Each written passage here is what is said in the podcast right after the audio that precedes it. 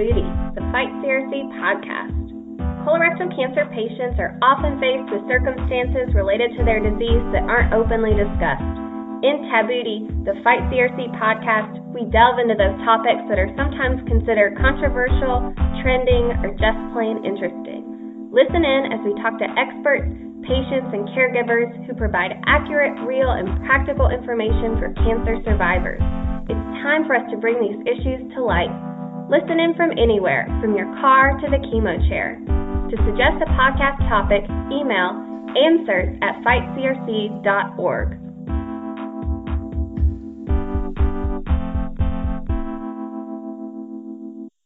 Hello, welcome to this month's Tabooty podcast. I'm Sharon Worrell with Fight Colorectal Cancer, and today we have Chelsea Wasowski on the line. She's an oncology dietitian at Savor Health which is an organization that provides comprehensive nutritional information for cancer patients in addition to personalized meal delivery services. Hi, Chelsea. Thanks for joining. Hi. So, to get started, Chelsea, can you give us a little background about what it means to be an oncology nutritionist versus a registered dietitian? Yes. Um, so, I'm an oncology nutritionist, which means that I have worked in the specific field of oncology for a certain number of working hours. Um, after you earn those working hours, you're able to sit for a certification exam. And if you pass, you become a certified specialist in oncology. So basically, it means once you're a dietitian, you can specialize in oncology after you've worked a certain number of hours. And it really means that you're an expert an expert in oncology nutrition, really understanding everything about oncology and nutrition from you know the different stages of treatment that patients are going through and specifically what they need nutrition wise and how to best support them we know that nutrition plays a huge role in everything from side effect management to, um, I guess, reducing risk of recurrence. At what point would a colorectal cancer patient seek services from an oncology nutritionist? Um, so, if they're able to, it's really best to meet with an oncology dietitian before you even get started with treatment. Not everyone has that ability, so at any point it really is um, very valuable. But if you're able to meet with an oncology dietitian before you start treatment and together create an individualized treatment nutrition game plan, um, then it would be very beneficial. And what's kind of the best way to find an oncology nutritionist? Would it be at, at the cancer center where a patient's being treated or, or elsewhere? Um, the best way to go about it would be to see if there is an oncology dietitian available at the treatment center that you are visiting, and that's because it will give the dietitian the opportunity to be part of your team as you go through all the different phases of treatment. Often, you know, we consult with doctors and nurses about different questions or concerns or ideas that we have about um, our patients who are undergoing treatment. So it's best if you have a dietitian at the center who can kind of join your medical team um, and be part of that integral team. So let's talk about some hot topic food items. And today we're going to focus on fiber, sugar, and meat. Um, I think that's all we have time for. So let's start with fiber. What is it? How does it affect our health? Um, why should a colorectal cancer patient be concerned with fiber or knowing the different types of fiber? Yeah, that's a great question. And just quickly going back to something that you mentioned before, one of the benefits of working with an oncology dietitian is we can kind of really be, you know, your your resource to to dig through and delve through all the information that is out there. Um, if you start Googling and searching, you know, information on the internet, like you said, there's really so much out there, so we can kind of help you hone in on what's true and what might be more, you know, uh, more of a myth. Um, in terms of fiber, the first thing that um, we like to talk about is there's really two different types of fiber. Fiber is more of a broad term. To break it down, there are insoluble fibers and then there's soluble fibers, and I'll go through each one. Um, so insoluble fibers are more like roughage. They add bulk to your stool and they speed up digestion. Um, so if you are suffering from constipation or you're more prone to constipation and you're maybe starting um, some sort of cancer treatment that has a side effect of constipation, you're going to want to eat more insoluble fiber in your diet. Good sources of insoluble fiber are things like whole grains, 100% whole grains, brown rice, whole grain pasta, whole grain bread, um, raw or dried fruits, especially things that have little seeds and skins, like berries. Those have a lot of insoluble fiber. Um, vegetables also with seeds and skins, like zucchinis and cucumbers and tomatoes, have a lot of insoluble fiber, and also nuts. Um, so if you are having constipation as a side effect of treatment or you're more prone to constipation, you would want to eat more insoluble fiber um, in your meals. On the other hand, there is soluble fiber, which works completely differently. It actually absorbs water as it moves through your GI tract and it firms up really loose bowel movements. It also slows down digestion a bit. So if you're suffering from diarrhea or if you're experiencing diarrhea or um, you are starting some sort of uh, uh, cancer treatment that has a side effect of potentially causing diarrhea, you're going to want to be aware of these soluble fiber foods to include them in your diet as you need. Um, some examples of foods high in soluble fiber are bananas, applesauce, or you could peel apples and maybe uh, bake them for a little bit, oatmeal, and mashed potatoes. Thanks so much for that great description. Um, lots of colorectal cancer patients at some point um, go on, at some point during their treatment, go on a low residue diet. Um, which type of fiber would fall into that category? Which fibers should be excluded? And which ones are more or less okay to continue eating? So, soluble fiber would be better to eat on a lower residue diet because it eliminates that sort of roughage and bulk um, to your stool. So, the soluble fiber foods like bananas, oatmeal, applesauce, or peeled apples and mashed potatoes would be easier to tolerate on that lower residue diet.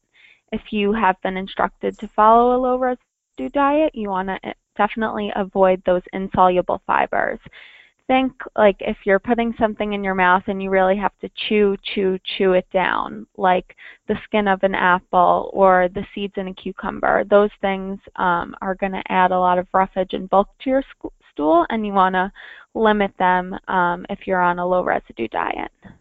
All right. Well, let's switch gears to our next hot topic food item sugar.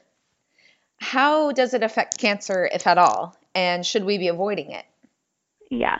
So sugar is a very, very hot topic right now, and we kind of need to go through a little bit of very easy biochemistry lesson to Great. kind of understand where this whole idea comes from. So I'll break it down um, in an, an easy to understand way, and then we can talk about, you know, how to eliminate some of the um, not so good sources of sugar in your diet. So, this idea that sugar feeds cancer cells comes from the fact that glucose, which is a form of sugar that's used by our body, feeds every type of cells, whether they're healthy or unhealthy. Our brain uses a lot of glucose throughout the day and requires a big amount of glucose to function normally. So even if we stopped eating, you know, all sources of carbohydrates um, and sugar and glucose, our body would still find a way to kind of create glucose so that our brain and other organs can function normally. Our body would turn, you know, protein and fats into glucose to kind of support your body functions. People might think, oh, I heard, you know, sugar is not good and I'm going to start stop eating all sources of carbohydrates which turn into glucose. Even doing that would not prevent your body from making glucose. Um, now, this being said, there is some research so, showing that there is a relationship between cell growth and sugar intake, but it more relates to how hormones act in our body. So when we eat sugar containing foods, any type of sugar containing foods, whether it's, you know, a big bowl of ice cream, some candies, um, some breakfast pastries, or even fruit, anything that has sort of carbohydrates or sugar in it, our bodies produce insulin, which is a hormone that's involved in cell metabolism. So, this hormone insulin can influence cancer cell growth because when insulin is circulating in your blood, it leads to more growth hormones in the body, which makes cells grow. Many types of cancer cells also have insulin receptors and they respond to this insulin that's circulating in the body. So the thought that the thought is that if we have more insulin in the body, it can lead to more cell growth. There also are some factors that can cause really high insulin levels consistently, like being sedentary, uh, low physical activity, and being overweight or obese. This being said, um, the research really shows that people who are eating really, really processed foods all the time, diets high in sugar, might have more circulating insulin and thus can cause all different types of cells to grow in our body. But this doesn't mean, you know, once in a while if we enjoy an ice cream cone or, you know, a muffin that it's going to be detrimental. So the bottom line really is to eliminate processed foods that don't really provide anything but sugar. Cut down on added sugars as much as you can and to eat more, you know, whole foods and natural sources of sugar like fruit. Super interesting, Chelsea, and great information. And I wonder for other reasons too. I mean, sugar has been linked to an increase in diabetes and other comorbidities, um, obesity as one of them um, cutting back on processed foods and added sugars could be a good lifestyle lifestyle change for many of these other reasons as well. Definitely, and I think um, just making a few small changes in your diet, you can eliminate a lot of added sugars.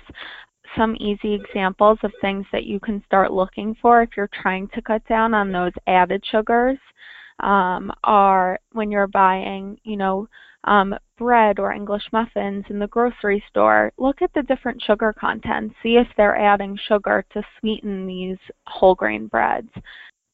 Even just swapping out plain Greek yogurt for the flavored the fruit flavored Greek yogurts eliminates a lot of sugar, and then you can add your own things to make plain yogurt a little bit more flavorful, like cinnamon or fresh or frozen fruits or a little sprinkle of nuts. Great tips. So let's move on to our third food item red meat. Uh, a 2015 meta analysis reported a 17% increased risk for people eating a certain amount of red or processed meat every day. I'm sorry, a 17% increased risk for, of colorectal cancer, of developing colorectal cancer. Can you talk about what this means and whether or not we should cut out these food items completely? Sure. Um, so there's two different categories when we're talking about red meat and processed meats. Um, red meats include beef, lamb, and pork, and they have been linked to an increased risk of colorectal cancer. Um, there is a specific threshold in the research that kind of shows if you eat this much, there is no increased risk, but if you eat more than that, there's possibly an increased risk. And this amount is 18 ounces of cooked red meat per week. So if you're eating less than 18 ounces of cooked red meat per week, this is okay. And if you eat more than that, there might be an increased risk. So we work with our clients to make sure that they're following this specific guideline when it comes to um, how much beef, lamb, or pork that they're eating. So, a good way to estimate how much 18 ounces of red meat a week would be is to think in terms of a deck of cards. A deck of cards is about three ounces of boneless cooked weight. So it would be it would be about four ounces of raw meat that turns into three ounces of cooked meat. So you can have that basically six times a week. If you're going out to a restaurant and you're getting something like a six ounce steak, then you can have this three times a week. So it kind of depends on um, the portion size, but you can kind of go from three ounces as a deck of cards and figure out throughout the week how much you would be eating. So at Fight Colorectal Cancer, we've written about red meat a little bit in the past, and according to um, the meta-analysis, we see the increased risk for people who are eating about 100 grams a day, um, which you can think of as like a quarter pound burger, um, or 50 grams a day of the processed meat, which is about one hot dog a day. Um, but Chelsea, can you explain to us why red meat and processed meats um, could increase a person's cancer risk? So, just to talk a little bit about the link between red meat and cancer risk, um, the research shows that it might be related to something called the heme iron. Heme iron kind of gives red meat that distinctive red color, but this um, heme iron can be damaging to the lining of the colon. Um, also, when you cook red meat at really high temperatures, it can produce two carcinogens that you may have heard of. These are called heterocyclic amines or HCAs and polycyclic aromatic hydrocarbons or PAHs. So these are carcinogenic compounds that develop in the meat when it's cooked at very high temperatures. Um, this is why you may have heard um, to cut off the charred portion of red meat if it's cooked over an open flame. And then in terms of um, processed meat, it's kind of in its own category. So processed meat is basically defined as some sort of meat, it's usually red meat, that has been preserved either by curing or smoking, salting, or some sort of like chemical preservative that's added to it. Um, and it typically includes things like bacon and ham, sausages, and hot dogs, but also um, some lunch or deli meats like pastrami, bologna, salami, corned beef, pepperoni, those types of things. Mm-hmm. It's not exactly clear how processed meat is related to cancer risk, but there is some research that shows that the um, processing of the red meat invo- produces several cancer promoting substances like nitrates and, nitro- and nitroso compounds um, in the red meat that can potentially be carcinogenic. So I think that's all we have time for for this Hot Topics edition of Tabooty. Um, thank you so much, Chelsea, for taking the time out of your day to inform us about oncology nutrition and, um, you know, sugar, meat, and fiber. And for future topics related to food, I think we will address organic versus conventional versus genetically modified foods. Um, in additional, in addition to um, some different supplements that we often hear about. So, Chelsea, do you have any additional tips or any anything to to close us out? Definitely. I think um, with all the research that is out there, people can get, um, you know, flustered and frustrated about what they should eat and what they shouldn't eat. And the bottom line is whether you choose to incorporate more organic foods, whether you're um, avoiding genetically modified crops um, or any sort of um, any sort of piece of information that you're trying to incorporate in your diet, there is so much research out there that the more fruits and vegetables and plant based foods that you're eating, the lower his or her risk of cancer and other disease can be. So, whether it's organic, non organic, um, conventional, or free of GMOs, the most important thing is just to be eating a healthy diet and, you know, fueling your body with the best nutrition as you're going through treatment and all of the phases of survivorship as well.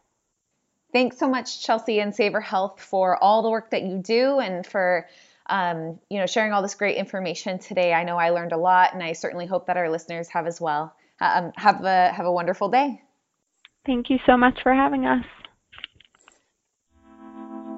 Thanks for tuning in. Please remember that this information is for educational purposes only and all medical questions should be directed to your healthcare team. For more resources, visit us on the web at fightcolorectalcancer.org.